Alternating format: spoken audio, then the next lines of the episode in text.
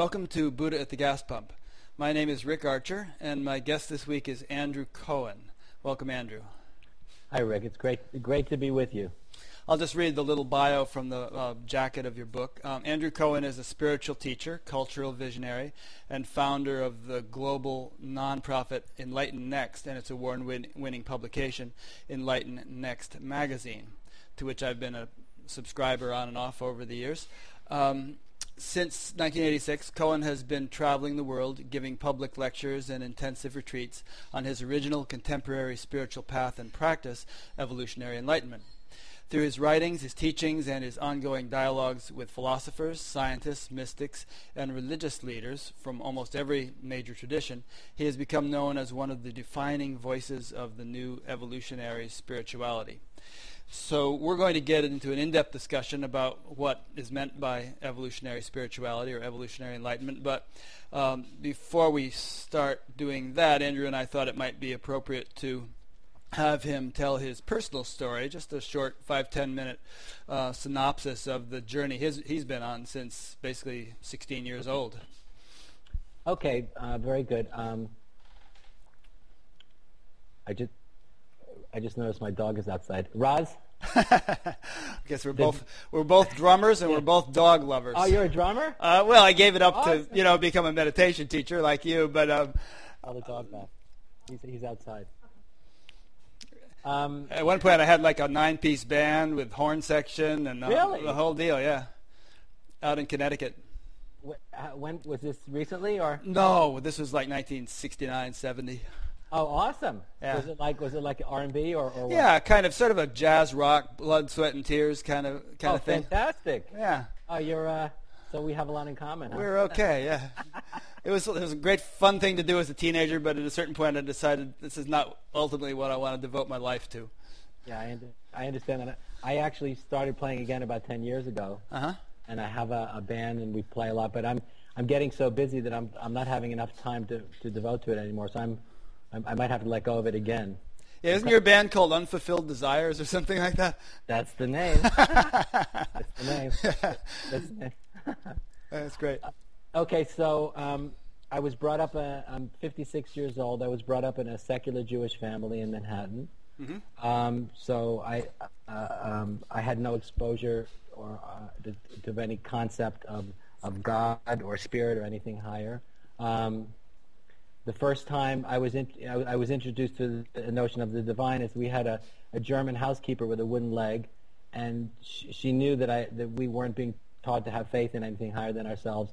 So uh, one day uh, I was we were uh, I lived on the second floor on Lexington Avenue between 93rd and 94th Street, and we were sitting on the sitting looking outside the window, and she she she she told me to look across the street to the 12-story building uh, and as she said, she, and there was a little, there was a little kind of bungalow type thing on the on the roof, and she said that's where God lives.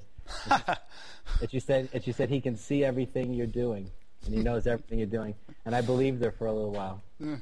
But but in any case, um, I my my my first uh, my initiation or introduction to spirit uh, happened one evening when I was uh, 16 years old. I was living in Rome at the time, Rome, Italy. I was sitting with my sitting up late having a dialogue with my mother, and I don't really remember what we were talking about. But for some reason, the doors of perception opened, for some mysterious reason, and uh, I suddenly became aware of beginninglessness and endlessness. Um, often, when I tell this story, uh, I, I, describe it as uh, I suddenly became aware of the whole universe. But but it, but but even e- e- normally, when we think of the universe, it it, it, it is um, the universe has, at least in, in, the way we think about it, a beginning and an end. So in this awareness of the totality of everything, there was no beginning and there was no end. The, uh, that, that which had no beginning and had no end had a self nature. There, there was a, uh, it, it, was a being. It, it, was a, it was a being, the nature of which was a kind of impersonal, absolute love that uh, was completely overwhelming. It was completely overwhelming. The, the intensity of the feeling of experience of ecstasy was literally physically crushing, and I felt, I felt, I felt like I was going to die. I mean, that was kind of the, uh, from uh, uh, the the immensity and the intensity of it. I, um, I, I became aware of the fact in, in those few moments that all points in space are exactly the same place, that no matter where I went, I'd always be in exactly the same place. And at the time, I didn't understand what that meant. Uh, I did, it was many years before I understood what it meant, but it was just something that became uh, apparent to me. I also realized in those few moments that there was no such thing as death. And at the end of this revelation, or this initiation from the unknown, it became apparent to me, and I don't remember exactly how it happened, but I received some sort of message, and I feel odd saying these kinds of things because I don't really know what it meant. But at least in my in the eye of my memory, it, it was apparent to me that the message was, if you devote your life to me and me alone, you have nothing to fear. Hmm. And the implication was that if I did something else, that, you know, I was going to be in trouble. And I didn't really know what to make of it.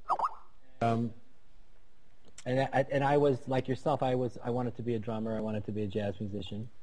So I I, I pursued that. And then uh, uh, in my early early twenties, I um, I was going through a very hard time. Nothing was working out. I was miserable and depressed and lost. And and the memory of this initial uh, experience and this initial initiation kept uh, reoccurring in my mind. And I I, I there, there I remembered that I had something that I needed to do, and it was to pursue this. And it kept building up and building up and building up until at a certain point when I was 20, I just I gave up my aspirations to be a musician, and I devoted myself uh, uh, 100% to, to, being a spiritual seeker, and uh, and I did all the things. Then yeah, and I was a kind of a full-time seeker from the age of 22, and I did all the things that you know seekers do. I started getting up in the early in the morning and reading about mysticism, about meditation, about uh, about Buddhism, about yoga. Um, I learned. I, I, took initiation from an Indian uh, an Indian spiritual master. I learned. I learned how to meditate. I was voraciously interested in the subject. You know, I'm a very curious person, so I, I, I, met other seekers, and I would go to see everybody who's coming through town. New, in New York, of course, a lot of people came through town. So I, I went to see every teacher that I could. I was curious. I wanted to know. I wanted to understand. Um, um, I started a friend of I was I was on a path that was really based upon it was really Kundalini yoga meditation, and I, when I was reading about Buddhism, uh, and, I, and when I read about Buddhism and the Buddhist description of enlightenment was one thing, and I, when I would re- when I would uh, read the descriptions of, of some of the great Eastern Eastern yogis, what they described was a lot was was more similar to what I'd experienced than what the Buddhists were describing. Eventually, I started going to um, attend uh, Buddhist meditation retreats because you could sit all day long. You could sit 18, 20 hours a day. And I, I learned a lot about the nature of mind there. Um, I, I had various teachers. I be, uh, became, for, for various different reasons, I became disillusioned with, with, with all of them for, you know, uh, for different reasons.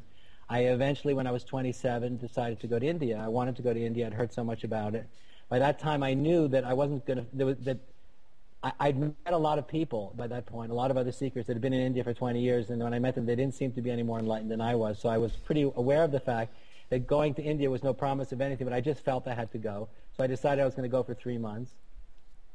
Uh, when I arrived, I realized that I wasn't going to leave, and the, principally because being in Manhattan and being a, a, a, a seeker for, for uh, of, of, of liberation uh, was kind of weird because in Manhattan everybody says, you know, what do you do? and, I, you know, I was working for my brother, and I, I was, I was doing, you know, working a little bit, but I didn't. I, I was living in another universe than everyone else, and somehow being in India, I, India gave me the permission to, to seek wholeheartedly and publicly. It could be public. Finally, it could be part of my my public personality.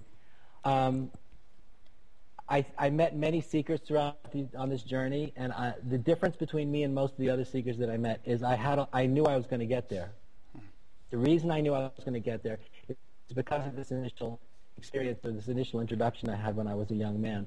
So I knew what was I knew what was what was on the other side of the curtain. I knew what was on the other side of the veil.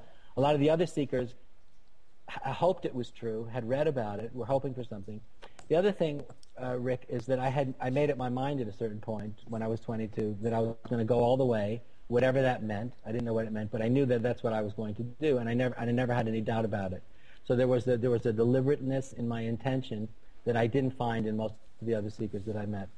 Um, and after two and a half and after two and a half years in India, uh, uh, I was pretty sure I wasn't going to find what I was looking for there. And I had had many teachers by that point, and I was in the kind of Krish, the J. Krishnamurti state of consciousness or J. Krishnamurti perspective. I really felt that uh, the teachers were just going to be another trap, another place for me to get lost and stuck.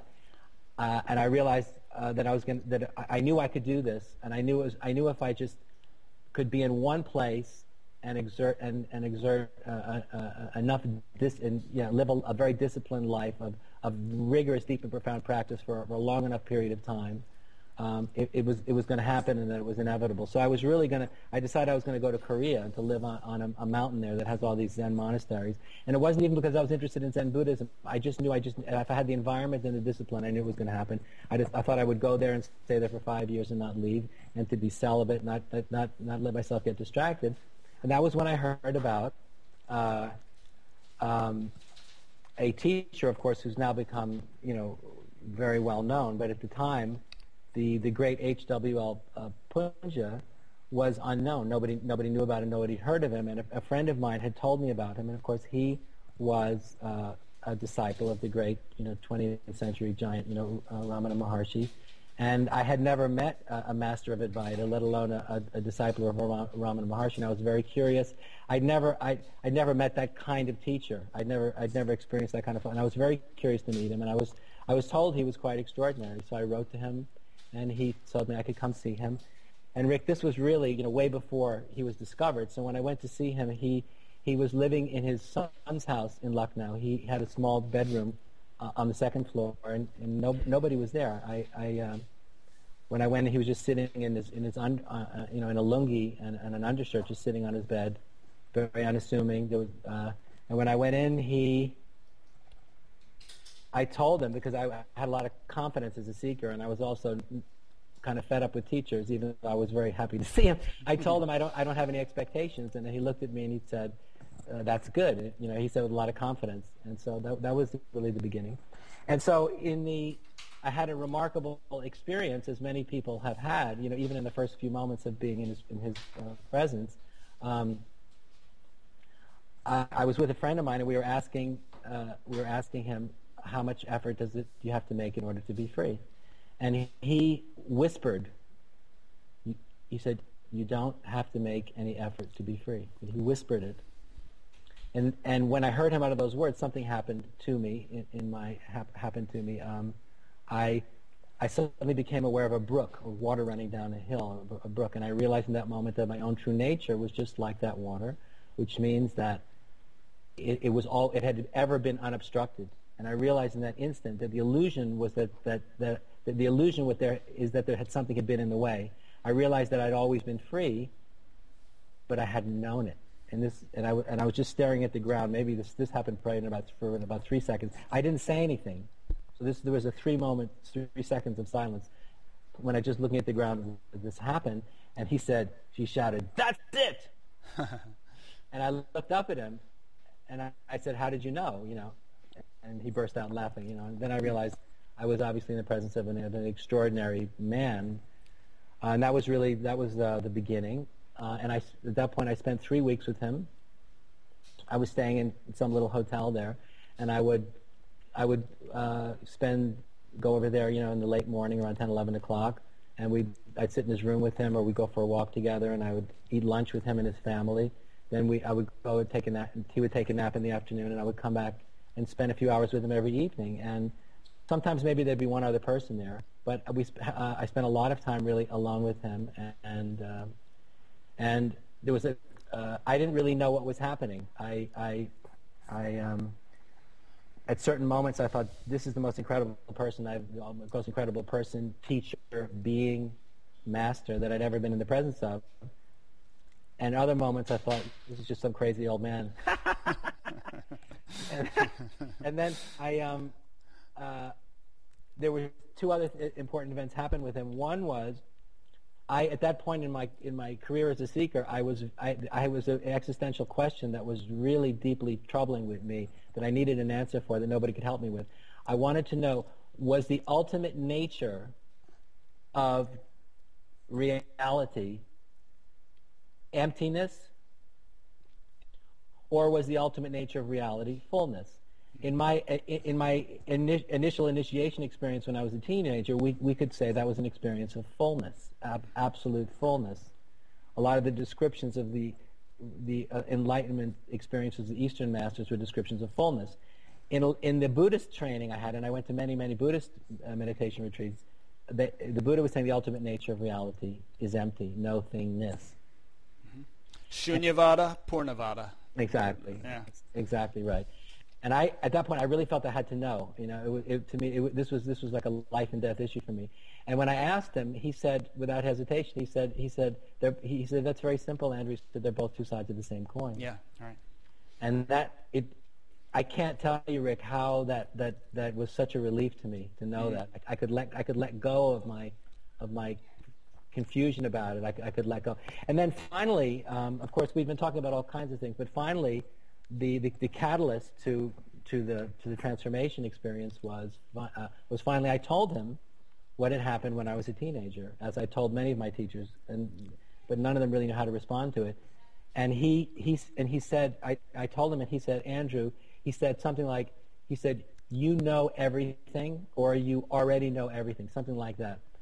And in that moment, and I think you know is obviously because I was in the presence of a of a of a of a spiritual master with an enorm enorm you know with enormous grace you know the the, the grace of God so to speak and the the, the grace of, of, of consciousness was uh, was in and through him and all around him. He was he was, he was a portal to the divine uh, for sure you know in, in the most profound and extraordinary way. And so that was a big part of it what, and, but it also had to do with his his obvious spiritual authority that when he he he basically said you it's already happened was the message you already know everything in that moment i felt something let go inside deep inside me and it felt like um, uh, it that and that initiated uh, a, a process that that took about three weeks but I could feel something let go in me with me. And so at the end of those three weeks, he told me something very big is going to happen.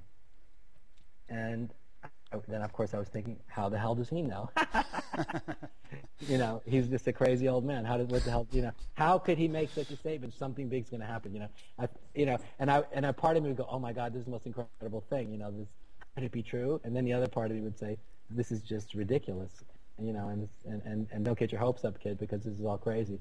That kind of thing. So after three weeks, I, I told him I was going to leave and go visit some friends of mine, and I would be back. You know, I'd be back in some weeks. And uh, and I went to the. I was sitting in the in the train station in Lucknow, by myself. I was sitting in the train by myself. Oh, there was one other one other part of the story that's kind of funny. That I was a very disciplined meditator uh, in those years. Very. I mean, that was my my. I didn't know. I wasn't sure about anything, but the only thing I was sure about is that is that I had to meditate every day. That was my anchor. It was my. It, it was the only thing I was holding on to, and I'm depending on for everything.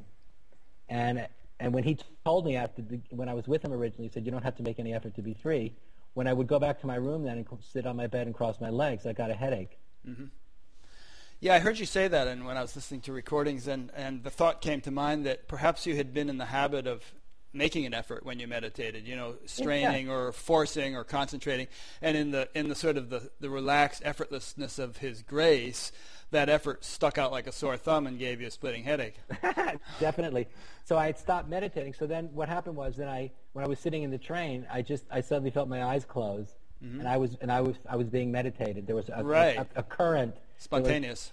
yeah, there was a, a current had uh, had had started to uh, uh, pulsate and vibrate, you know, in, in in the in the core of my being, and then uh, and that was then that was really the beginning of a three week process, uh, and this current got uh, stronger and stronger and stronger, and I uh, when I went to, I arrived in Delhi, and I saw, I felt like there was this there was a being or there was there was something that was following me, that was with me, that I couldn't see, and I could feel it in my solar plexus, right? And it, it would, it would, and and, and it would get stronger and stronger. And what the experience was of was was, was an intense ecstasy and a burning simultaneously, a burning and intense ecstasy. That when it when it would go, when it would really build up and build up, it was unbearable. It, it was physically unbearable. It was too much, and then it then it would recede. And um, and as it would get bigger and bigger, I, lit- I my experience at the time was the feeling like I was being consumed. I literally felt like I was being consumed by Uh, uh, by a being, by an uh, uh by a, uh, a, that I couldn't see, and I and I, w- I was thrilled. I was thrilled out of my mind, and I was terrified. I was scared to death, both at the same time. I was more thrilled than I was scared, but I was very scared, and I really felt that if this doesn't stop, there will be no, nothing left of me. And then finally, one morning, I was in my hotel in Delhi, and I saw myself. It's, it's not it's not, not something I did, but I saw myself. I just sat up and I uttered the words, "I surrender my life to you. Do with me what you will." and I wasn't really direct. It, it wasn't. It, it, wasn't anything that I had intended to, to, to say or to do. I, I, I, observed myself doing this, and it wasn't really surrendering to to to, to Poonjaji, the, the the master, as an individual. I was surrendering to whatever was happening. So I said, "I surrender my life. Do with me what you will." There was a there was a um, I saw in the eye of my mind a whirlpool, and I, I felt that all of my whether it's true or not, I don't know. But what I felt then was all of my own karmas were were going down this whirlpool, and what was going to happen next I didn't know. It, was, wasn't going to be of my own making my own choice. And at the same time, when I would meet uh, friends, the, you know, the, the friends and fellow seekers and travelers that I'd known, that I knew, the minute I sat down with them and I started speaking about what was happening to me and this amazing experience with this extraordinary teacher, the the space between us filled up with grace, and they were they I, suddenly they were in the same state I was, and this kept happening. And then, were, especially in those days, it was very powerful. It was very, very uh, intense. That that that they were being catalytic, you know, uh, um, they were being drawn into this same experience that I was in the midst of. It was almost like I was a burning bush. I was a burning fire. And anybody who was getting near me, who had sympathetic interest in me, was trusting me, was catching fire too. And this was. So then I knew, I knew I mean, I didn't know what was happening to me because I'd never heard of anything like quite like this. In other words, I, what I'd imagined before was that whatever was going to happen was going to be a purely subjective event. But what was happening to me was powerfully affecting other people right away. And then simultaneously, I, I, I seemed to have access to a kind of clarity uh, uh, and depth that wasn't there before. I mean, I, I it, it was just kind of overnight. And so after three weeks, I flew back to Lucknow.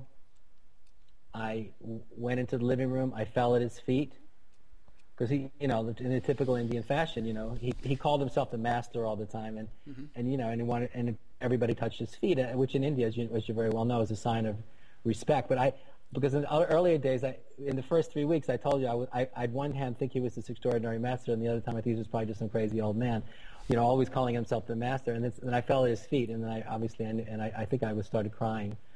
And and then he said, you know, I knew this was going to happen. I told him what was happening to all these people I was meeting and how they're being affected. And then he said, I knew this was going to happen. And, um, and finally, uh, he felt he, he, was, he wasn't well at, in that period. He was quite thin, and he thought he was going to die. So he told me I was I was up in in his in his room with him, and he and he looked at me in the eye. I was sitting next to him, and when he and he when he wanted to look at you with a kind of feroc, fer, ferocious intensity, you know, it was like it was it was it was quite something to behold. And uh, and he told me that um, he said, Andrew, I want you to accept responsibility for the work. And I had no idea what he was talking about, but he made it clear that he wanted me to carry on his legacy, what he was doing. And, and I, I, I don't remember if I said anything or not. I probably didn't say anything because I don't think I knew how to respond to it. The other thing he said to me, he said, I don't want you to depend on me for anything. He said, I've, already, I, I've, I can't remember the exact words, Rick, but it was more or less, I've given you everything already. You, everything I have to teach, you already know. But he made it very clear to me that he didn't want me to rely on him for anything. I want he wanted me to stand on my own and allow this to happen. So, of course, there's a lot more to the story with him. I don't, I, I don't we probably don't want to spend all that much time on that. But, but, uh, but I, that, then I left him. I went to Rishikesh, and then I had a small group of people gathered around me, and really that was the beginning. That was uh, 26 years ago. Good. Let me interject a couple of questions and comments, and then we'll shift into uh, discussion of evolutionary enlightenment. Um, first of all, I think there's a nice takeaway point from this, which is in popular, in modern spirituality, sometimes there's this anti-guru bias, like you don't really need a teacher, and it sets up this unnatural hierarchy, and and you know just be your own teacher, and so on and so forth. And I think maybe people who promulgate that notion haven't actually spent any time in the presence of a great teacher. They don't know how palpable and profound the transmission can be with someone like that. Um, how transformative it can be just being in their vicinity. Uh, so I would encourage people to keep an open mind about that. Uh, second thing is um, if you had to say, okay, I mean, a lot of people speak of their awakening such in such a way that they could mark it on a calendar. You know, um, would would you somehow say that the culmination of that three week process was your awakening, if there was a you know discrete event? Um, well, I mean, the way I think about it is is that my my, that my initiation my spiritual initiation occurred when I was 16. Mm-hmm. Um, I, I, when I was 22 and I made that decision that I was that I was going to do this, mm-hmm. I can tell you a, a funny story that I, I, was going to a psychotherapist, psychoanalyst to be specific, and I suddenly realized that I was sick of this. I didn't want to do it anymore. So I got up and told him, I said, I don't want to do this anymore. I want to be free. And I said it. I said it with a, a confidence that I'd never had in my life right? Because I was a very insecure person when I was a young a young man, and he said, "You're just getting started," you know, and I wasn't I wasn't intimidated, and so there there were, that was the second part of it was there was a there, I knew that I was going to make it, so so so. Um, so that was so that was the second, and the third, of course, was was meeting the master. Of course, that was. Uh, now I'm in my own case, I know that this was going to happen one way or the other, and in, in, my case, of course, it was through His grace that that this transformation occurred, and I'm in, in, in His eternal debt for that. But I'm, I, but I know that one way or the other, this was going to happen because I, in terms of where I was at in my life then, I, I was not going to go. I was not going to come back and settle in and live a quote unquote ordinary life. I, I saw everybody was doing it, and I wasn't going to do it. And I had a small income at the time. It wasn't very much, but it was enough to live cheaply on the road. And, I, and so because I was determined this was going to happen one way or another. So, um, so I don't know exactly what the moment was. I mean, I, it, it, was all for some all, for some people there isn't a moment. It just sort of sneaks up on them and they can't, can't quite say when it happened. Other people have this like lightning clap and you know thunderclap moment that, that, that is a watershed night and day difference for them. Uh, but I'd say the majority it's more like it sneaks up like a thief in the night and in only in retrospect do you, real, do you realize whoa I, I'm on the other side now? Exactly. Exactly yes. Uh, one other thing, I, I, listened to a lot of recordings of you in preparation for this, including a, an hour and a half version of the story you just told. And um, you, you, mentioned that at a certain stage you had a kind of a philosophical falling out with Poonjaji, but you didn't really say what that was. Would you mind commenting on that? Oh, sure. Um, well, first of all, he, you know, he, uh, uh, just for for the record, that um, I, I um, I was like one of the original satsang teachers. I mean, I don't teach that way anymore, and I don't mm-hmm. call myself that anymore. But when I was with him, I kept a diary of those three weeks. And then uh, uh, about a year or so after I started teaching, I, published, I self-published it. The name of the, the, name of the diary is "My Master is Myself," uh-huh. and I think that that, that book helped uh, uh, enormously for the world to discover him because at a, at a certain point, uh, I was teaching in Amsterdam, and a lot of Osho sannyasins there, and then they, after reading this book, and when any people came to me was reading this book, uh, they went to find out who this extraordinary man was, and I think I think that played a, a, significant part in getting the word out about who he was. But the thing was that Master Poonja was uh, he was a, f- a fierce and ferocious rebel against tradition, mm-hmm. and he was he was a radical ad- Advaitist. I mean, you, I don't think you can be more radical. So his position was, you're, it's all, it's always already true. You're always already there. Hmm. There's no, there's nothing between you and what you're seeking. Always, already, right now. So, so one, so simply give up the allu- give up, you know, drop the thought of of separation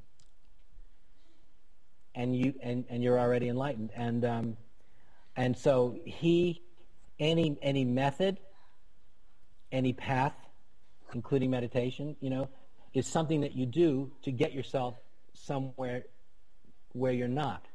So he felt even in, you know, and this is very profound, and I think that, you know one has to have a pretty sophisticated understanding of non-duality to really appreciate this. But he, he, any any spiritual practice, anything that you that you do to to get there, from his point of view, is is helping to perpetuate the the, the ignorance that you're not already there. Right. And and of course, um, he powerfully, you know, transmitted that truth to anybody who was able to receive it from him and he definitely powerfully transmitted it to me. So, so what happened was that that's more or less how I started teaching. You know, just through, through you know, just people just through spending time with me, and sometimes just not through just through spending time sitting in silence, or uh, through through uh, through you know some kind of philosophical Advaitic deconstruction process. I would take people to to you know walk people back to zero and um, and so many people were having similar kinds of awakenings, or what it, you know, the same kind of energetic burning experiences that would go on for weeks, the same kind of going in, in, in and out of states of intense and uncontrollable ecstasy, and then, then falling back to the ego and starting to doubt the whole thing, and then falling back into it. Um, what I started to realize, Rick, is that um,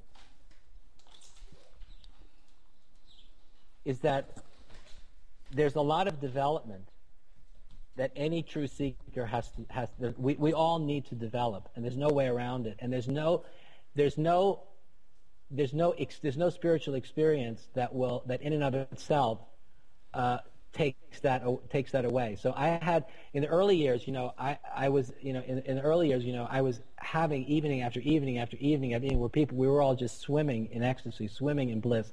And from my perspective, I mean that's what did it for me. Even though I think it was more than that because I was very I I thought deeply about these things. I was inquiring. I was always wanting to know. I thought that all these people that were drenching in this ecstasy and that were drenching in this bliss and that were receiving my teachings were going to be permanently and irrevocably transformed because it was also obvious when we were all together. and It was also simple. But I started to notice that, you know, it wasn't. For most people, it wasn't. That in spite of these extraordinary, profound, miraculous, life-changing experiences, a, a lot of people had, there was a lot of work that everybody had to do. And I kind of saw that.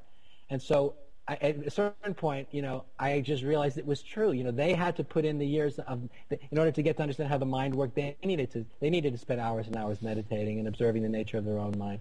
There, there's all kinds of philosophical inquiry, moral inquiry. This is something that we needed to start a whole realm of practice in order to develop. Mm-hmm. So you have to remember that he said to me, you know, he, he said to me, don't rely on me for anything. And this is actually, it's what he said to me. And I took it to heart. Mm-hmm. So, so that's what, I did. And when I became apparent to me that people needed practice, they needed development, I started telling people to practice, you know, to meditate and do, do other things in order to develop. And when he heard of this, you know, he really didn't, I mean, this is, this is very secondhand because he never told me directly. But I heard he, he really didn't like it because he thought I was destroying his direct path. Hmm. And and you know, I wasn't destroying it. I, mean, I knew how to teach that way, and I still know how to teach that way. But I, I just, I just didn't. I, a couple of things. I didn't think it worked in the long term in most cases. Also, I saw that it, it, tended to make people very arrogant. So because you know anybody, anybody who's receptive can have an experience like that, but then you know, it, you know, they can get pumped up and think they're places that they're really not. And I saw, I, I saw other people that Poonja was sending out to teach, in my you know opinion, seemed I, I thought were arrogant and pumped up, and also uh, had a very narrow seemed to have a very narrow interpretation about what transformation was was was all about. And I started to realize, well, wow, I'm develop the way I'm developing as a teacher in in in in ways based upon what I'm experiencing and based based upon really following my guru's instructions, which is really figuring this out on my own. That was really that was really taking me in a different direction from his. And then, uh, um, you know, and at a certain point, it became very unpleasant. It became very it, our disagreement was largely was fundamentally a philosophical one, but you know he, you know, without going into much of the details, it, it, it was painful. I think it was painful and very unpleasant for both of us. Well, you know, I'm no expert on Ramana Maharshi, but from what I understand of his teaching, um, he offered different strokes for different folks. Uh, for some people, he might have offered the sort of thing that um, Poonjaji that you just described. But for others, he might have advocated a meditation practice. In fact, he gave mantras to some people, and as did Nisargadatta. And for others, he might have said, "Well, do some service. You know, work on some selfless karma yoga, selfless service, and that that's what you need." Um, so he he kind of uh, and he, he would start with the highest first, but if that didn't stick, then he would step step it down a notch and say, "Well, okay, then this is for you." Um, I've heard that account from a number of people. So in a way, I think maybe, you know, Poonjaji had his has had his approach and it was very effective for a number of people, but it, no one, to my understanding, wasn't necessarily a perfect reflection of what his uh, his guru's approach was. No, I don't think so. No, I don't. I don't think so. As I said, he was a, he was a, a fierce he was a fierce rebel against uh, against he was fiercely rebellious against tradition, and um, and and and I don't. I mean, I don't know anybody who who who had the, that same gift he had of, of really making it clear that there was nothing in the way.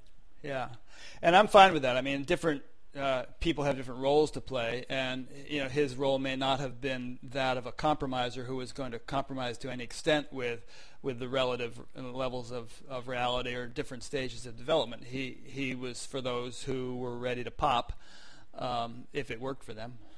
Yeah, but I mean, I, I the thing is, he he um, like like many uh, Vedantists, you know, he his whole approach was was basically, you know, fundamentally that consciousness alone is real. Mm-hmm.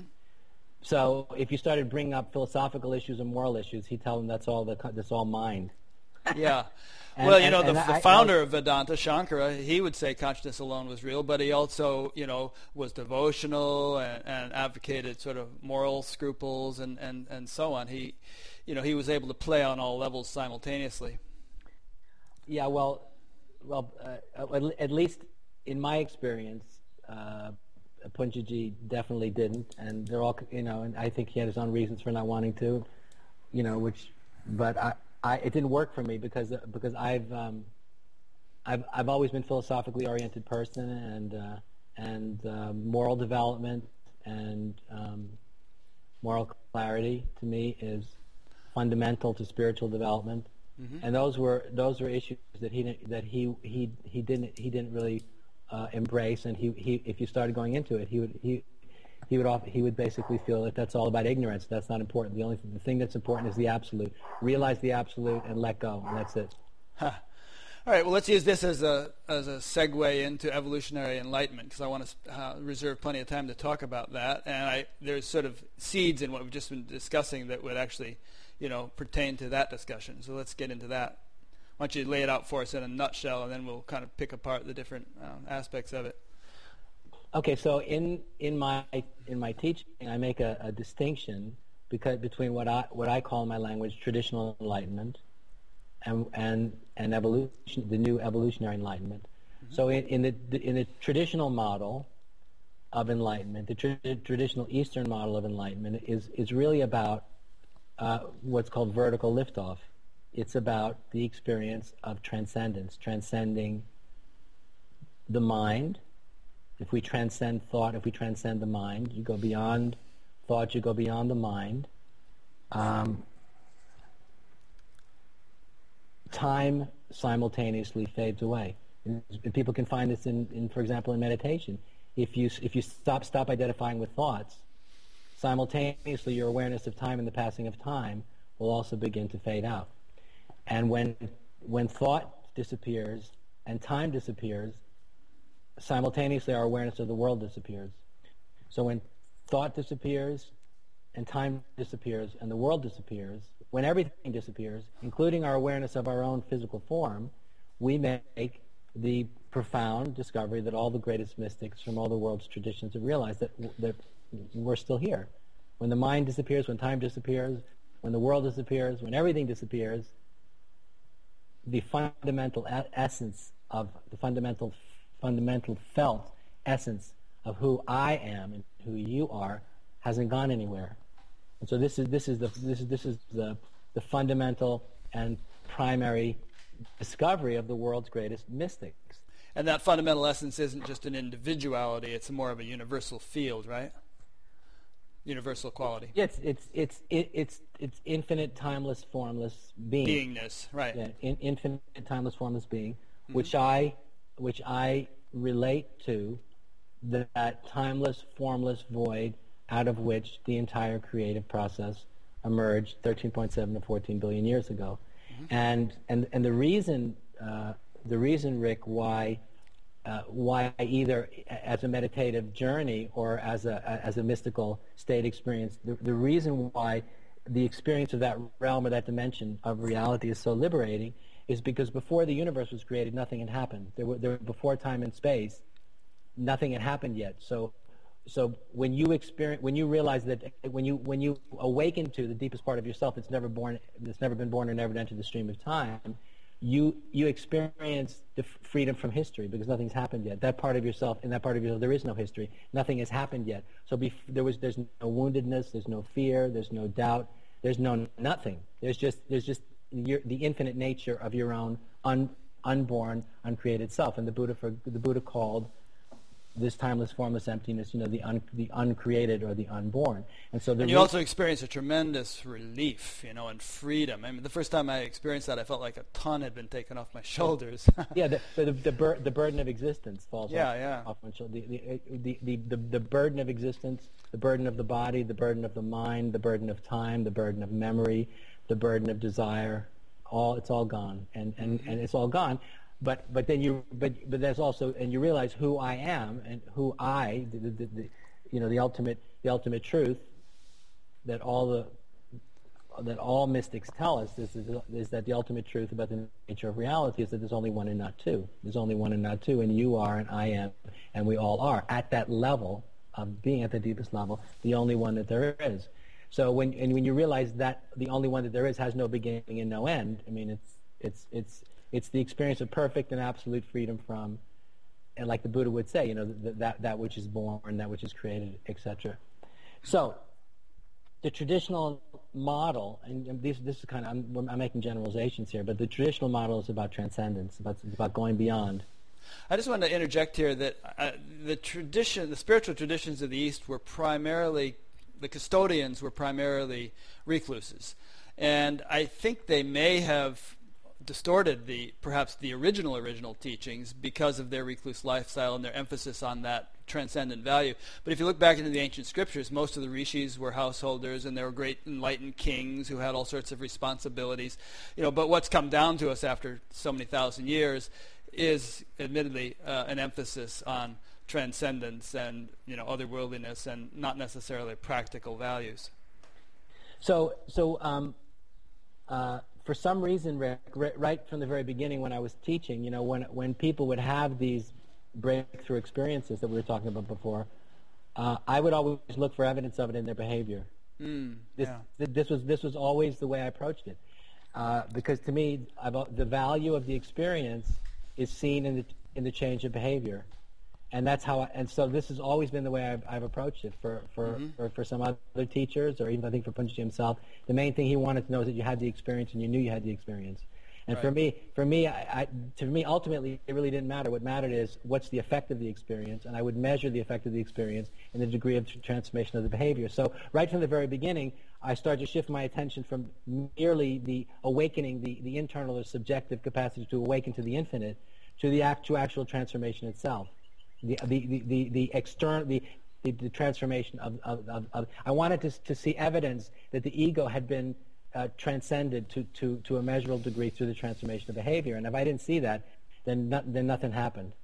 Good point. I, after last week's interview that I did, there was a discussion on my site where pe- some people were saying, you know, well, the relative personality is illusory anyway, so what does it matter what the behavior is? What what matters is you realize who you are, and there's a distinction between a, a realizer and a saint, and the, the, the two may not be in the same package. And I, and my what I had said on the interview was I don't care a hill, I don't give a it's not worth a hill of beans to me if someone's had awake, an awakening and yet they're behaving despicably. Uh, I would like to see the the whole package, you know, the, the, that evolutionary energy bleed into the relative personality and, and really affect some kind of meaningful, meaningful change. Well, yeah, and also unless unless the unless the unless the mystical breakthrough actually uh, actually has that effect ha- has such an effect on us, the kind you were just describing, it, it, it, it, it's, I mean, I think it's useless. yeah. So this is kind of how I was, uh, how I was approaching it. And also at the very beginning, I was, although a lot of people, they would come and they wouldn't leave. So there, I, people were sticking to me, you know, like glue. And so I started, there, there, was, there was an intersubjective world, uh, you know, that was just like bees to honey that I, I was in. And right from the very beginning. And I'd always thought when I started teaching, I was going to kind of be like Master Poonja, where I would be like a traveling wizard, you know, because his thing, you know, he doesn't want to create anything. He just wants to be all independent. But but all these people were coming and they were sticking to me and they weren't going away.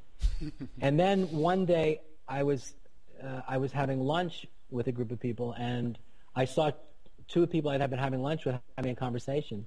And it dawned on me that what these people were sharing together, the state of consciousness they were sharing together, was even more important than what they were receiving from me. And that, that, was, that was a very profound moment because I, that was what they, I think when I realized that this is really about the, you know, I mean, now I know it. I didn't know it then. But I realized this is really about the evolution of culture. It's not really about pers- what I call personal enlightenment.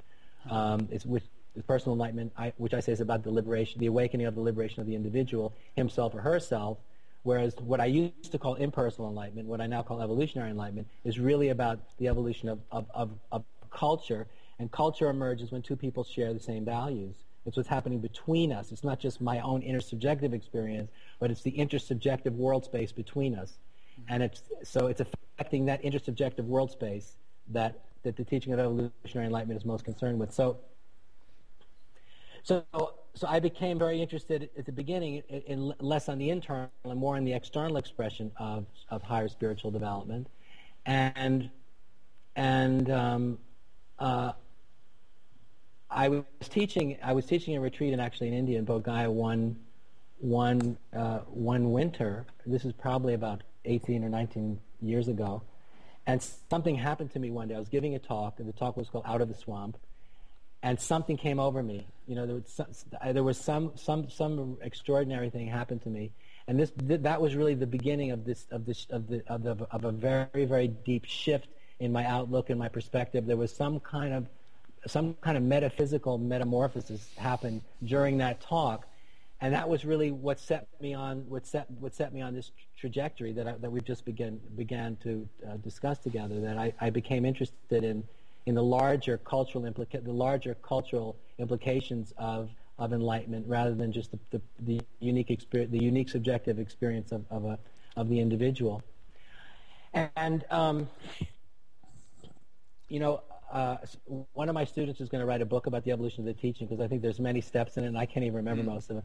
But is it okay if we get into the the the, the no, absolutely, the yeah. Of it? Let's do. Okay, so. Um, so getting back to the to the so what we were speaking about the, the infinite nature of the timeless, formless ground of being we were speaking mm-hmm. we, we, spoke about earlier. Uh, it was out of that timeless, formless emptiness, out of that timeless, formless emptiness, that energy and light burst forth as the Big Bang, 13.7 to 14 billion years ago. So from primordial emptiness, time and space and all of manifestation emerged. Right. So then we have, so I, so we can call timeless, formless emptiness being, the realm of being, and then we then we can then the the the, the realm of manifestation, the world of time and space, the evolving universe, uh, we we could say is the realm of becoming. Okay, and and we and if we can if we want to say well what what let's draw a map of, of everything that exists. So so the the way to draw a map of everything that exists is you also have to include everything that doesn't exist. So then we draw a circle. This is just a, a, a thought experiment. Actually, it doesn't really mean anything. We just draw a circle and then you draw a line through the middle of it, and, and we could say at the bottom is being, timeless, formless being, which is the infinite, the, the, the, the is, is in, infinite, timeless, formless emptiness, the infinite nature of timeless, formless emptiness or being. And then out of timeless, formless emptiness or being emerged the creative process. The energy, the, I call it the energy and intelligence that created the universe and is creating the universe emerged from timeless, formless emptiness.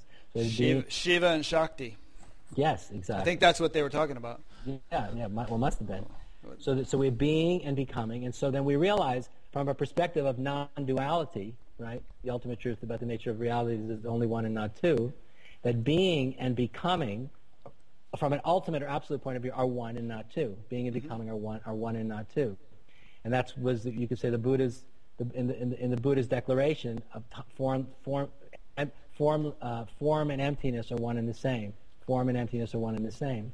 That was in, the Mahayana revolution was the, was, was the realization that, that that which the timeless formless emptiness is inherent in the world of form, and in fact they're not different.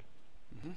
So, so from a from a point of absolute, yeah, absolute non-duality, that's true. Sure, and I think there's some physicists who would tell us that that's true from their perspective, like guys like John Hagelin and so on.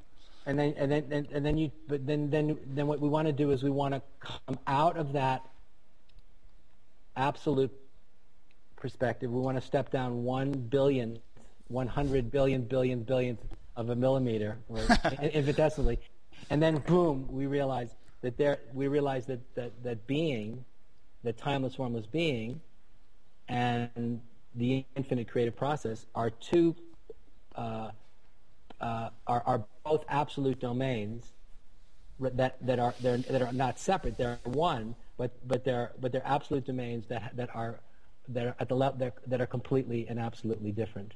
Mm-hmm. Okay? So in, in timeless, formless being, no, nothing ever happened.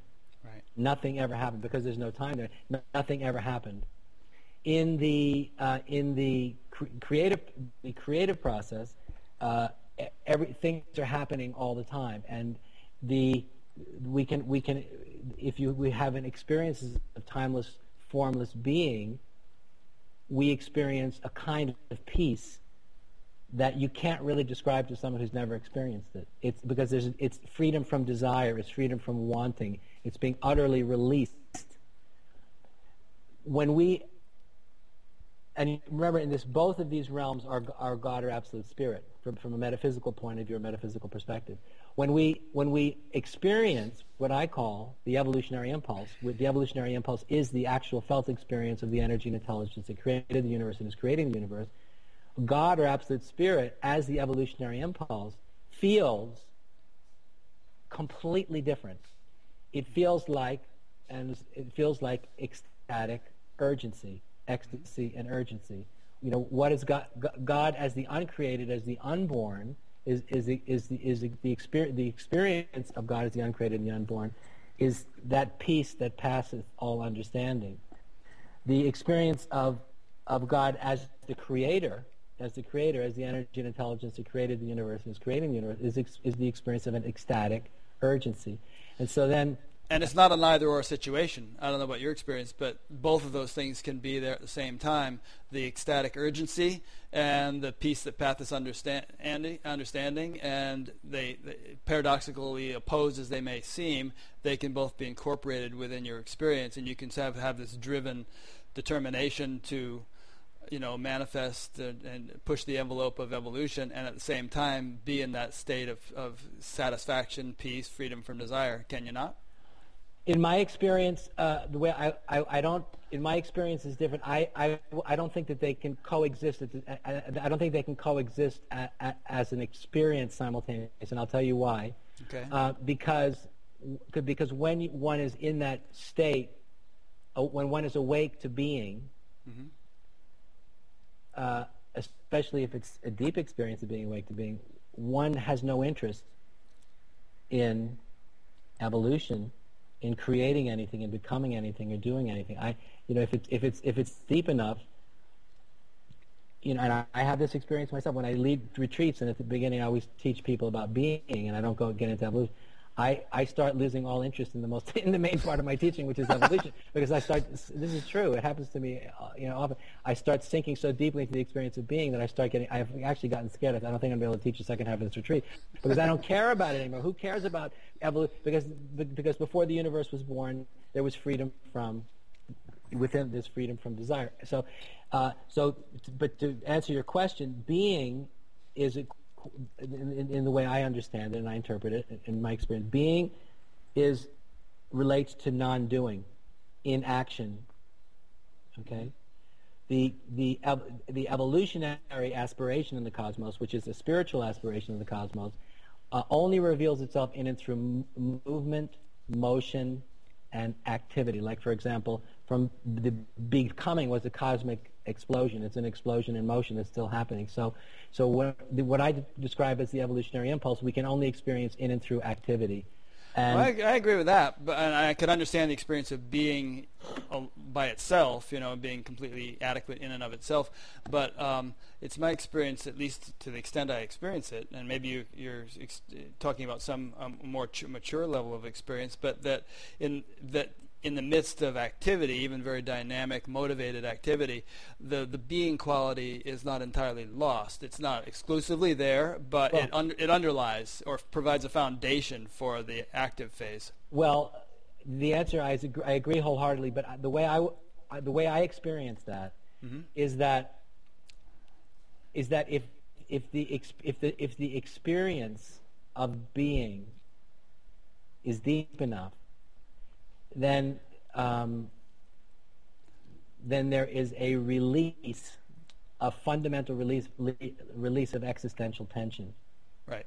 Okay, because because I know who I am, because one knows who one is, because I know who I am, because I have realized who I am, there is a uh, a, a, a relaxation, a falling into oneself and so that's why people who have, have awakened in a very deep and profound way, there, there's, a, there's a, a fundamental relief of, of, existential tension at the core of the self. And so, you know, that means physically, there's, you'll see there's a relaxation in the body. People, there's, uh, in terms of people's attention or presence, you can see they're, they'll be very steady, they'll be focused. But without, it's a, you know, what's, what's called the natural state. There's ease of being, right? Enlightenment is lightness of being or ease of being. And so so, what it, so I, I, agree with you as far as the telltale signs of people uh, having uh, awakened in such a way is that there's a natural state or an ease of being that becomes just a spontaneous quality or expression of the self. And I and I, I and I and that and I not necessarily as a feeling experience of peace.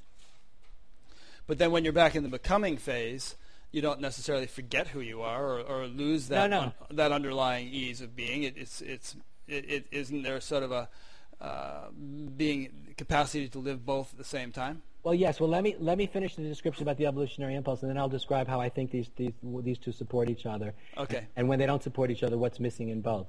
Okay. So so so the way so the evolutionary impulse is is the energy and intelligence that created the universe and is creating the universe. It is God as the creative, as the creator so that so human beings can can first locate that impulse as the biological command to procreate or the sexual impulse.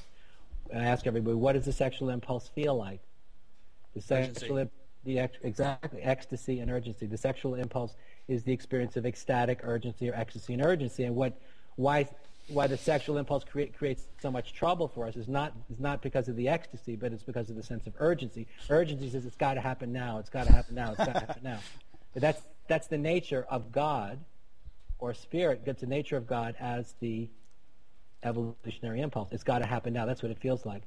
So at a much much higher level, at a much much higher level, and this emerges only in human beings, the the human beings are the only species or life form that are compelled to innovate and create that which is new. And of course, millions of years ago, this kind of innovation was really, really, really slow. You know, maybe there'd be one change every, you know, every 500,000 years. And now we realize that the, the, the, our capacity to innovate has, has reached ex, exponential proportions. Our, our, right. our uniquely human creative genius as human beings is, is, is you know, moving at the speed of light. It's moving faster and faster and faster and faster. Mm-hmm. But, we, but if you stand back, you realize that we are somehow compelled, the, our species is compelled to give rise to that which is new, to innovate. We are compelled towards innovation. And we could say that the greatest architects of human civilization in all fields of human endeavor were individuals who were uh, uh, um, awake to what I'm calling the evolutionary impulse. So you can call an Einstein, you know, an Einstein or a, a, a Mozart, you know, a, um, uh, Ed, Martin, Edison, Martin, Martin Luther These were individuals that were not, you know, chilled out, relaxed individuals. They were driven because they had a vision of, they had a vision for the possible or, or, what was possible. They saw what could be. So uh, it could be in the realm of science. It could be in the realm of cultural evolution. Uh, and anything in between. These are individuals that see what's possible, and they're driven, driven, driven by an ecstatic urgency to give rise to it. And as a result of the fact that they are in the, in, in, uh, awake to this impulse that won't let them rest until this happens, mm-hmm. uh, you know, the, the evolution of consciousness and culture uh, uh has, you know, it, it, it continues to be and has been the result of that.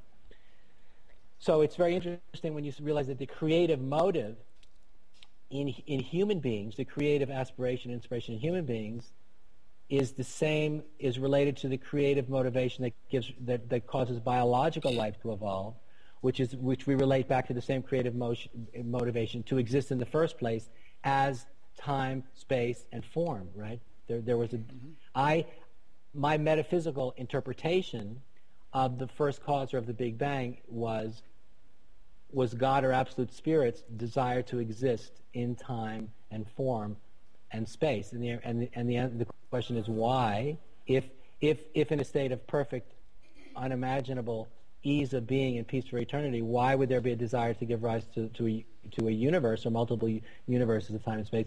Well, the answer would be why not? So if, if, because, because you're God, you're, all, you're always free uh, you're always free, and you, and you might get curious since you've been doing nothing for eternity. You've been doing nothing for eternity. You might get curious about maybe, you know, maybe it might be time for me to do something. You say, and you say, mm-hmm. nah, nah, nah, I won't. Why? I'm going to just, I won't do anything. And you could say, this thought might be, begin to arise in your no mind. You know, once every, you know, once every hundred billion eons of no time passes by, it might continue to arise, and, and it would build up. It would build up as some kind of creative tension in your being until finally you just say, well, why not? And if you were if you were if you were God, there would be no reason not to because you you because you would not experience fear, and you'd become then you become curious. What would it be like to do? So this is kind of a metaphysical. Yeah, it's, it's, a, it's, a, it's, it's, a metaphysical ter- interpretation of the desire to exist. But Maharishi anyway, used to say, "There's no fun in loneliness," and he, he would say, "The purpose of creation is the expansion of happiness." There we go. There we go.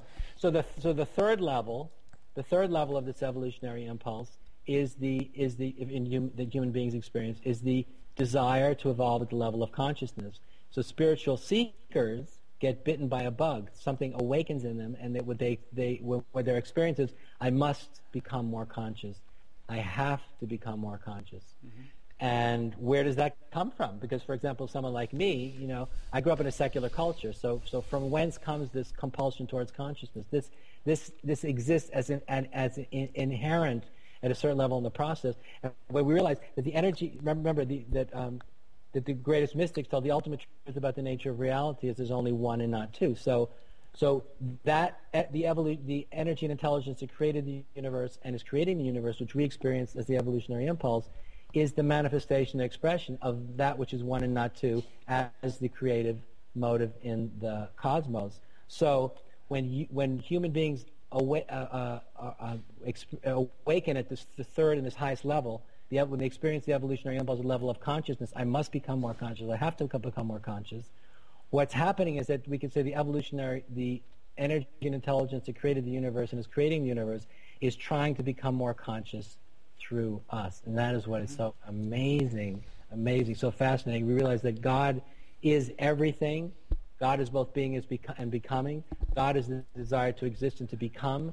When, and when I experience this, this creative, this, this urge towards innovation, when I experience this urge towards consciousness, it's not me, Andrew, the unique individual who's seeking for enlightenment. It's the energy and intelligence that created the universe and is creating the universe is trying to evolve through me. And that, I think, is so amazing. It's so exciting. It recontextualizes the, the, the, the meaning, the purpose and the place of the human experience in, in the 21st century in, in a way that I just, at least for me personally, nothing else can because you, you, you, you kind of realize, oh, there's something very dramatic, there's something very big that's, try, that's happening, it's trying to happen, and most importantly, needs me, needs you, needs, needs, needs each and every one of us to consciously participate as much as we are able to so that this can happen. Because, because from an evolutionary point of view, uh, um, we, we, from an evolutionary orientation, God in manifestation is only as, as evolved or as enlightened as we are.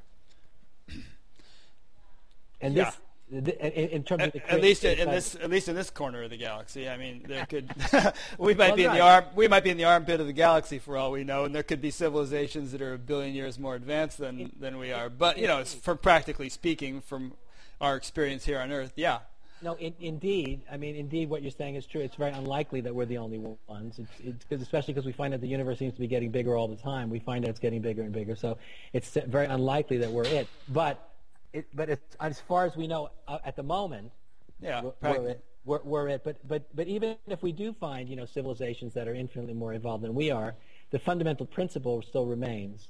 Sure. That, that the energy and intelligence that create, created the universe and is creating the universe is evolving in, in us, through us, as us, and does not exist in some fully, like in a traditional Eastern model, and also in Western notions of God, does not exist in some fully evolved state, some, somehow outside or beyond the process. That with you, you, you could say within manifestation, that whatever the leading edge of, of, of the evolutionary process is within it, is as far as the creative impulse has gone within the process.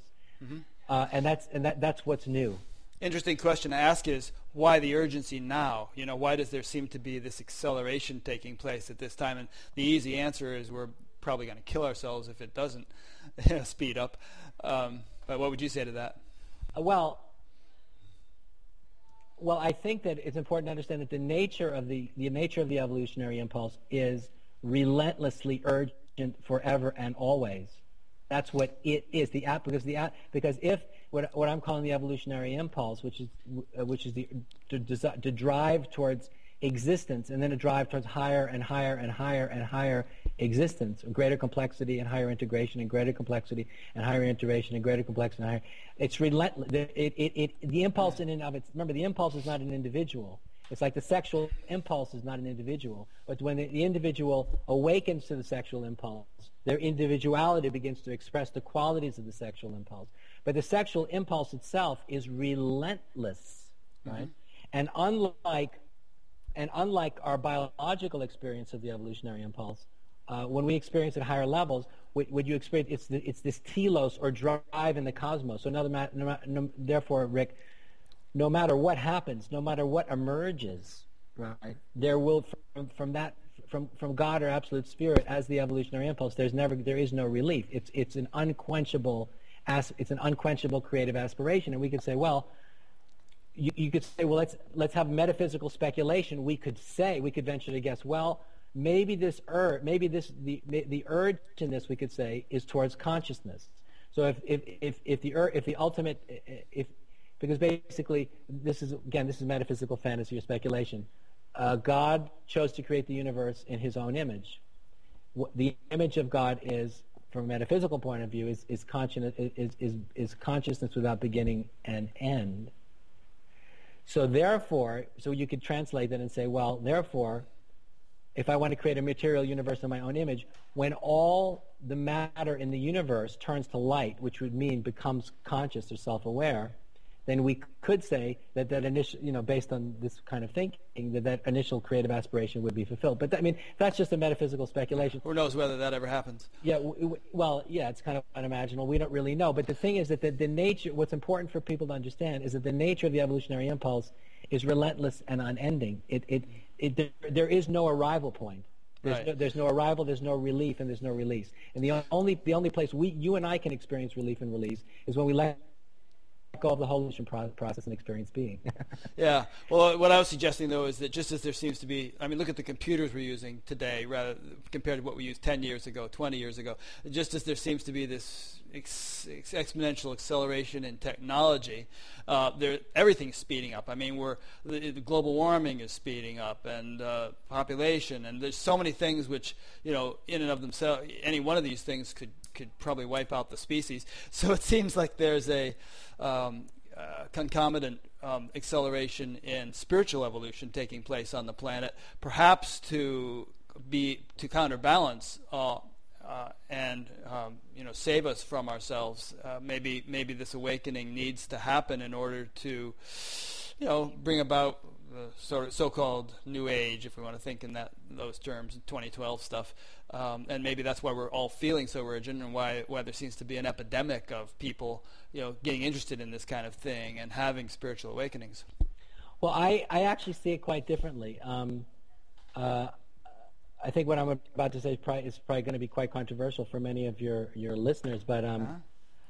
I don't. I mean, I, I I have to say that I realize we are facing, you know, uh, tremendous challenges. You know, global warming is, an, is a very big challenge, mm-hmm. uh, which we're not really meeting or addressing. right. The global warming, uh, o- overpopulation, um, um, the, you know the the deterioration of the biosphere, and all the other problems that everybody already knows about that I, I don't need to waste too much time. So we are facing enormous, enormous, enormous challenging uh, challenges that are life that are threatening life on Earth for human beings and for animals mm-hmm. and for uh, life as we've known it. But there's another way to look at this, and, and what a lot of people don't seem to be aware of is things are better in our world for more human beings than, than they've ever been. So to be very specific, more human beings are experiencing a very a, a, a, a standard of living that kings and queens couldn't could, couldn't even have dreamed of you know, 100 years ago, 200 years ago, 500 years ago, 1,000 years ago, 10,000 years ago. So oh, very true. So the stand, so the standard of living, the the, the state of our our, our health, our, our our personal and political freedoms. Most of us can, within reason, more or less do anything we want. Uh, our access to information and communication. I mean, the, the, the, the life that you and I and all of your listeners leads is, is, is a life of privilege, freedom, opportunity that is historically unprecedented. And so the thing is that things are better. There's less violence in the world. The world is a more peaceful place right now than it has ever been in the history of our, in the history of human civilization. There's a, there's a very powerful book called The Better Angels of Our Nature by Harvard psychologist Steven Pinker, where he, he, he in exhaustive detail he makes clear that there is less uh, there's, there's less war, there's less genocide, there's less rape, there's less killing, there's less beating, there's less brutality than there's ever been in the history of our species. And so the point I want, I, I, like to make, and it's very, it's, it's interesting the spiritual teacher is making it, is the reason that things are better than they've ever been, in spite of the enormous challenges that we're facing, is because of the great gifts of modernism, right? This cultural evolution of modernism and postmodernism. So, so of course, so modernism really made it possible for billions of people who previous to or previously in history had no way of rising up, you know, from from a life of serf, serfdom or or, or or or slavery or poverty. You know, modernism made it made it possible for, for, for this burgeoning middle class all over the world to emerge. And that, you know, all, all, that's very true, but it almost seems like the polarities are increasing because, on the one hand, everything you said is absolutely true, but on the other hand, it, it's only in our lifetimes that we've had the capacity to, you know, wipe out the, the human race. But that's, but, but that's also true. No, no, but this is this is true. There are the point is um, we are facing enormous challenges, right? We're facing enormous challenges uh, with you know nuclear weapons, with uh, with bio, you know with biotechnology. We're we're entering into a, a, a brave new world that is very difficult for us to even begin to understand, you know, the moral and spiritual implication, the moral, practical, and metaphysical implications of entering into a world of this kind of co- complexity and possibility. Uh, I agree with you, but but but relatively speaking, and it's what most people don't know, things are better than they've ever been. Yeah, and that's no, that you know because even so mod, modernism made it possible for billions of people to rise up, and postmodernism has this had, po- postmodernism was when human when uh, millions of human beings o- o- uh, awoke to a world the world centric universal the consciousness of the world centric universal human and this is when we this, this, is when we started realizing that all human beings are created equal. This was like what great saints like martin luther king and mahatma gandhi died for this realization. Now rick you and i take this for granted but only a few short years ago you know most people on earth didn't see things that way. And so, the, the you know the the in, in terms of the, the, the rights for women, the liberation of women, the civil rights movement, the the world is a very you know now uh, you know dictators and uh, warlords and monsters are being now brought to the Hague and put on trial. I mean, this, there was never this kind of there's not this kind of thing. The world is so much more civilized than it's ever been. So what I'm saying to you is, if if we add to that the fact that our, our techno, the, the, technology is making all kinds of things possible. That there, that that emergence, you see, emergence is when emergence is the most exciting is, is, is, is the most exciting truth that I've ever discovered. And emergence is something was first discovered in biology, and emergence is when greater complexity emerges from lesser complexity. Mm-hmm. And this is very how can greater complexity emerge from lesser complexity? These, these are these are big breakthroughs. This, and, and emergence, you know, happens in biology, it happens in science, it happens in all kinds. It also can happen in terms of consciousness, also, which, which is what I think is so interesting. So, I think we have to temper our our reasonable, our understandable concern with you know with with also some faith. You know, we need to also have some faith in our own, uh, you know, in the. Faith in ourselves because you know we have there has been so much development right? things are so much better and if things are better not because of traditional religion or even because of mysticism it's because of cultural evolution and you know the world is a better place because of us right? The world is a more moral and civil, civil place, civilized place because of us. And so what i what i try and advocate for people is i feel that we need to stop getting down on ourselves and, and so much and realize that you know the human beings are evolving and have evolved some we're continuing to and we need to feel good about that and use that that that that, that sense of self-confidence in order to address these quite overwhelming challenges that we're having. Because I, I I, I, so I, I, I, don't want to get you off the track, but let's take the, what you, all, everything you just said and bring it into the context of evolutionary enlightenment, which is the main thing you, you know you want to talk about here. How how does give us a recap of, of that in, in the light of evolutionary enlightenment? Well, I mean, well, well, basically, um, how, how, evolutionary re- enlightenment relates to cultural evolution, which is very simple, which is uh, culture are, are, shared values. Culture are shared values. Uh, a postmodern culture, basically, uh, postmodern culture says that uh, every, every, everything's relative. Postmodern, you know, postmodernism is known for, for, for, for pluralism and relativism. It flattens everything out, and there's no, there's nothing higher than, than the individual.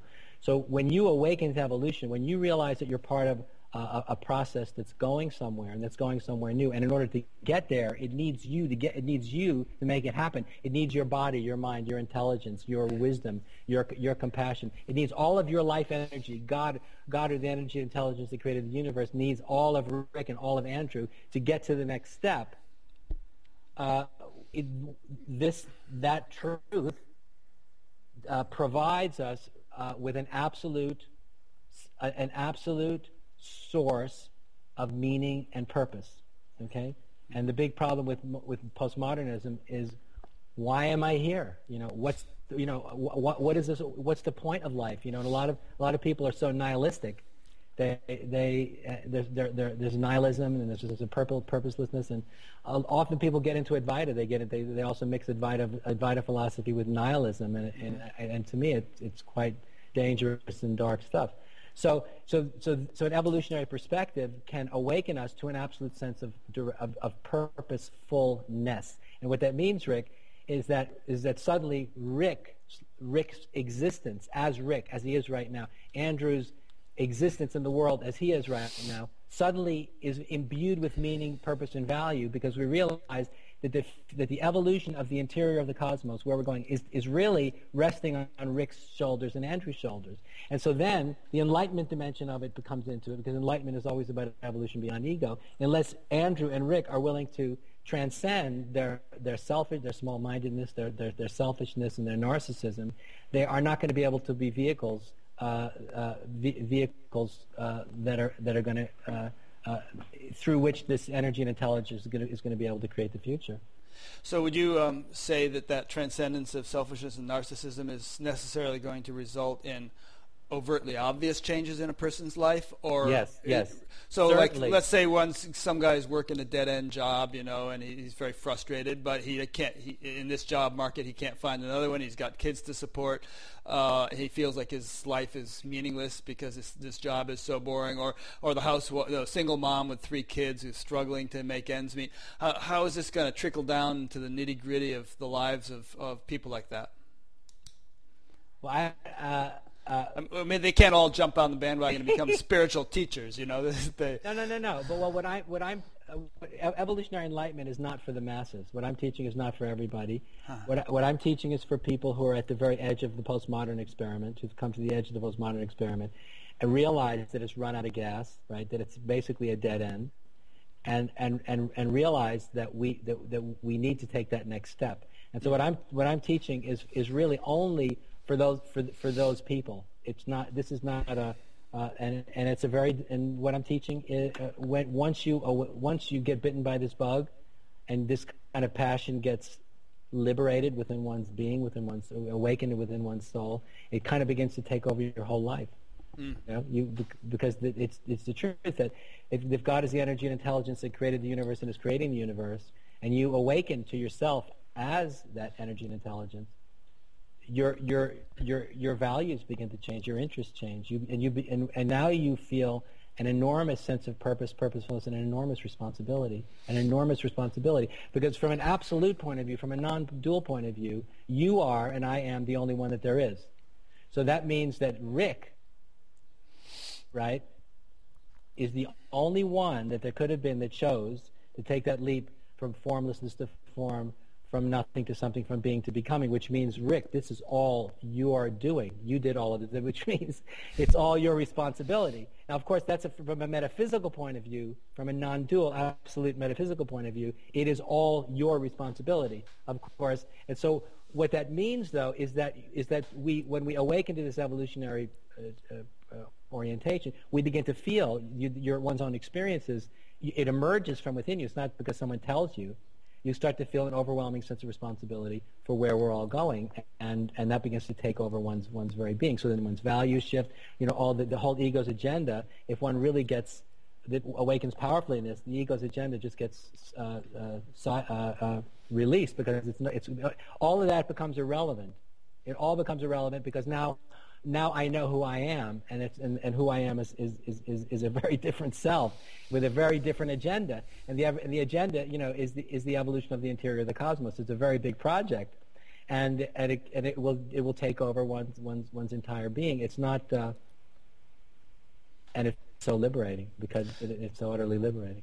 So would it be true to say that most of the people who get involved with you, who start going to your retreats and stuff, um, do experience this sort of world changing transformation in their lives. They, th- this fire ignites within them, and lots of big changes happen that would be obvious to their friends and family.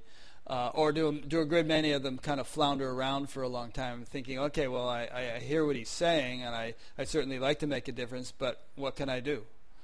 Oh, well, all of the above happens. all, all, all, all, the above happens. But, you know, what happens is usually with me, it's like um, like be, when I was a young teacher, you know, what I was interested in doing was, you know, blowing people's minds by giving them a, a very powerful experience of, of, a, of, a, of a higher state. You know, to blow mm-hmm. their minds. So, but now my interest is very different. I, I, there's, there's a different perspective I want to share with people. I want to convince people with my argument. And, I, I, and when people awaken to this perspective, it literally it's a completely different world. It's a worldview. It's it's a it's it's a it's a worldview, and it's a it's it's a moral, philosophical, and spiritual perspective and a worldview, and it completely changes the way one sees everything. Now, having a glimpse or an awakening to that worldview is is one experiences ecstasy and and and a sense of possibilities that are that are infinite, and that's so liberating. But of course that's usually that's usually the beginning, and you know, getting all of oneself on board with that, you know, it takes years. You know, it, assuming assuming one has the courage and the will and the inspiration to follow through. Mm-hmm it, it, it, takes time because you know we we're also conditioned. We we, we, we have other agendas, you know, and some of those agendas, some of those agendas aren't conscious. They're they're they're, more, they're psychological and emotional agendas. They're cultural agendas. They're, there's there's so many different parts of ourselves that have been so deeply conditioned with other with other other motives and other agendas that that this that ra- that this radical shift of agenda and internalizing it to the degree talking about it is a, an enormous process, and, uh, and, it, and, it, takes time and, and, and, and practice and consideration. Uh, and it, you know, it's, it's not a snap of the fingers kind of affair. Because remember, Rick, that in, for example, the, advi- the kind of Advaita realization we were talking about before, that's when you, you step outside of time. It happens like that. Boom. Evol- evolution is development that happens in and through time. So it's a completely different thing, right? One is you step outside of time, you're freed from time but remember, ev- evolution and higher development is a, is a, is a consistent process that happens in time. And so this, this the kind of development that we're talking about takes time and is also perpetual. There's no end to it. Like in the, in the notion of the traditional Eastern life, you, someone becomes quote unquote fully enlightened. You know, one's burned to ash, one's done. And uh, um, when you embrace an evolutionary worldview, we realize that we're all works in progress. We're all works in progress, no matter who we are, no matter how enlightened we are in an evolutionary in an evolutionary universe, we're all works in progress. So there's, there's no such thing as, uh, as, as, as being completely there. I say that in just about every interview. I say, as long as you're breathing, you know, you're evolving. Absolutely. Absolutely. Uh, now, I know you have to go in probably just a couple of minutes, right? Um, so we, we better wrap it up. I, I just want to um, ask one kind of personal question. I mean, uh, without spoiling the whole beauty of this uh, discussion. But you know, people have been sending in emails and so on. And as you know, that you know, you've had your critics in the past. And do you feel like, and and I can think back 10, 20, 30 years in my own life and just cringe at things I've said and done. Um, yeah, and I feel I've grown out of a lot of that. Do you feel like there's been an evolution in your own style of functioning as a teacher, which you know would cause you to look upon things that happened in the past as a lesser developed state. Uh, you become more mature in, in certain ways. Uh, well, let me put it this way. Um, the answer is definitely yes. That's the short answer. Mm-hmm. The, lo- the, long answer is um, uh, I was very naive when I started teaching. I was 30 years old when I was when I was uh, fully empowered to be a teacher, and I only had 30 years life experience in all this. Um, right. I've learned a lot over the last 26 years. I'm a I'm an infinitely wiser man 26 years later because I've learned so much about what it is that I'm doing, and I'm continuing. I continue to learn so much about what it is that I'm doing. Um, I uh, I didn't really realize all those years ago that how what was involved in all this. I thought if people said I want to go all the way, they really meant it. Mm. And um, I, di- I didn't realize that. Um, and perhaps your methods of have, helping them go all the way have become re- more refined. You know, you might have. Well, well no. Well, to put it that, but uh, uh, there was a certain period of time when I I needed earnestly, urgently to to have a, a big breakthrough. I, I, in terms of where this whole teaching was going, and so in order to do it, I had to put enormous pressure on individuals who said that they, this, this was their whole life. So this was, this, these were all adults who were, were fully in agreement about this was what they were committed to. So I, put, I did put enormous pressure on uh, a, a, you know, the, the, people who were with me at a certain, for a certain period of time. And the thing is, Rick, a, enormous breakthroughs occurred. Mm-hmm. Unless those enormous breakthroughs occurred, I'd never be where I am now. In other words, I'd never, in other words, what happened was essential and unavoidable to because uh, because uh, a, a, a, a, portal opened up, a possibility opened up, an emergence happened that unless I had pushed as hard as I did, it would have never happened. Mm-hmm. Um, uh, uh, you know, could it, you know, could I have done it differently? Could it have been done more skillfully? Well, probably, of, of, of course, it could. But the thing is that there was n- there was never any ill ill uh, ill will or mo- or bad motive on my part. I was I was only trying to catalyze a, a very big breakthrough. And the thing is, I have done that now. In terms of my teaching style, I have, I'm in a completely different space now. I don't have any interest in doing battle with people's egos anymore. And I, that's what I was basically doing 24 hours a day for, for a certain period of years. And I, you know, and I pushed things pretty hard. Yeah. Not, not uh, because, because I, because I had to get a lot of people on the other side of something. And unless I got a lot of people on the other side of something, we weren't going to really be going anywhere new together, and this was all about going somewhere new together. So that happened, and I, and I, I literally don't teach that way at all anymore. I'm uh, I I really don't get very intimately involved in that kind of teaching with people. I'm, it's I'm it's I'm more present my ideas, and, I, that, and is the energy for teaching that way doesn't exist within me anymore. It's kind of it's it's a fire that has gone out. But the reason is because I think it it um, uh, I I succeeded. You know that what had needed to happen then happened, and now I'm uh, now I'm working upon and building upon all the momentum that was generated by doing Good. it. Well, you know they say that the, you can judge the caliber of a teacher by the caliber of the people who are around him, who associate with him, and I've always been very impressed by, you know, the sorts of people you have who have associated with you guys like Craig Hamilton and my friend Egal and and uh, the people who edit and write your magazine and the guys you talk to like Ken Wilber and all there's um, you know there's a there's a quality that's evident uh, a maturity and an intelligence that's evident in all these people that um, I think speaks well of your whole effort. Well, well, thank you very much. And and I also want to just send the last point that I'm also indebted to, to everybody who's with me through those years, some of whom aren't with me. I'm also indebted to them because because they all, all in their own way helped to, to, to, to get this amazing teaching to, to where it is. Yeah, great. Well, thanks. Let me just make a quick ra- couple of wrap-up points um, for the sake of those who've been listening, and uh, you know, let's do this again sometime, Andrew. You're, you're, you're evolving. I believe in evolution. Maybe a couple of years from now, we'll be seeing things with even definitely newer eyes. no, no, no, definitely. I'm, I'm, I'm, I'm learning all the time, and um, yeah, I'm, I'm, I'm learning more and more and more and more all the time, and I, I'm, I'm stunned about how far there is to go. yeah. So I would love to, and I very much appreciated talking with you. I really appreciate it. Thank you very much. Great. Before we disconnect, then, let me just make a couple of wrap up points. So, you've been listening to or watching an interview with Andrew Cohen on my interview show called Buddha at the Gas Pump. The implication of that title is that in this day and age, you may be pumping gas and there's uh, Buddha next to you doing the same thing. There's all sorts of people waking up these days. Um, and if you have enjoyed this interview and like, would like to listen to others, this is, I think, number 130. Uh, they're all archived on my site, batgap.com. Go there. You can find them all. You can sign up for an email notification to be notified each time a new one is posted. You can subscribe to a podcast, so you can listen to this on your iPod if you like. And there's a discussion group, as I mentioned earlier, and some of the discussions get very lively. Um, each each interview has its own little discussion area. So, um, and let's try to keep the comments relevant to each particular interview if possible. There's a general comments area for things which aren't relevant to the interview. And some people actually say they like the discussions better than the interviews. so go there if you like and participate. That's batgap.com.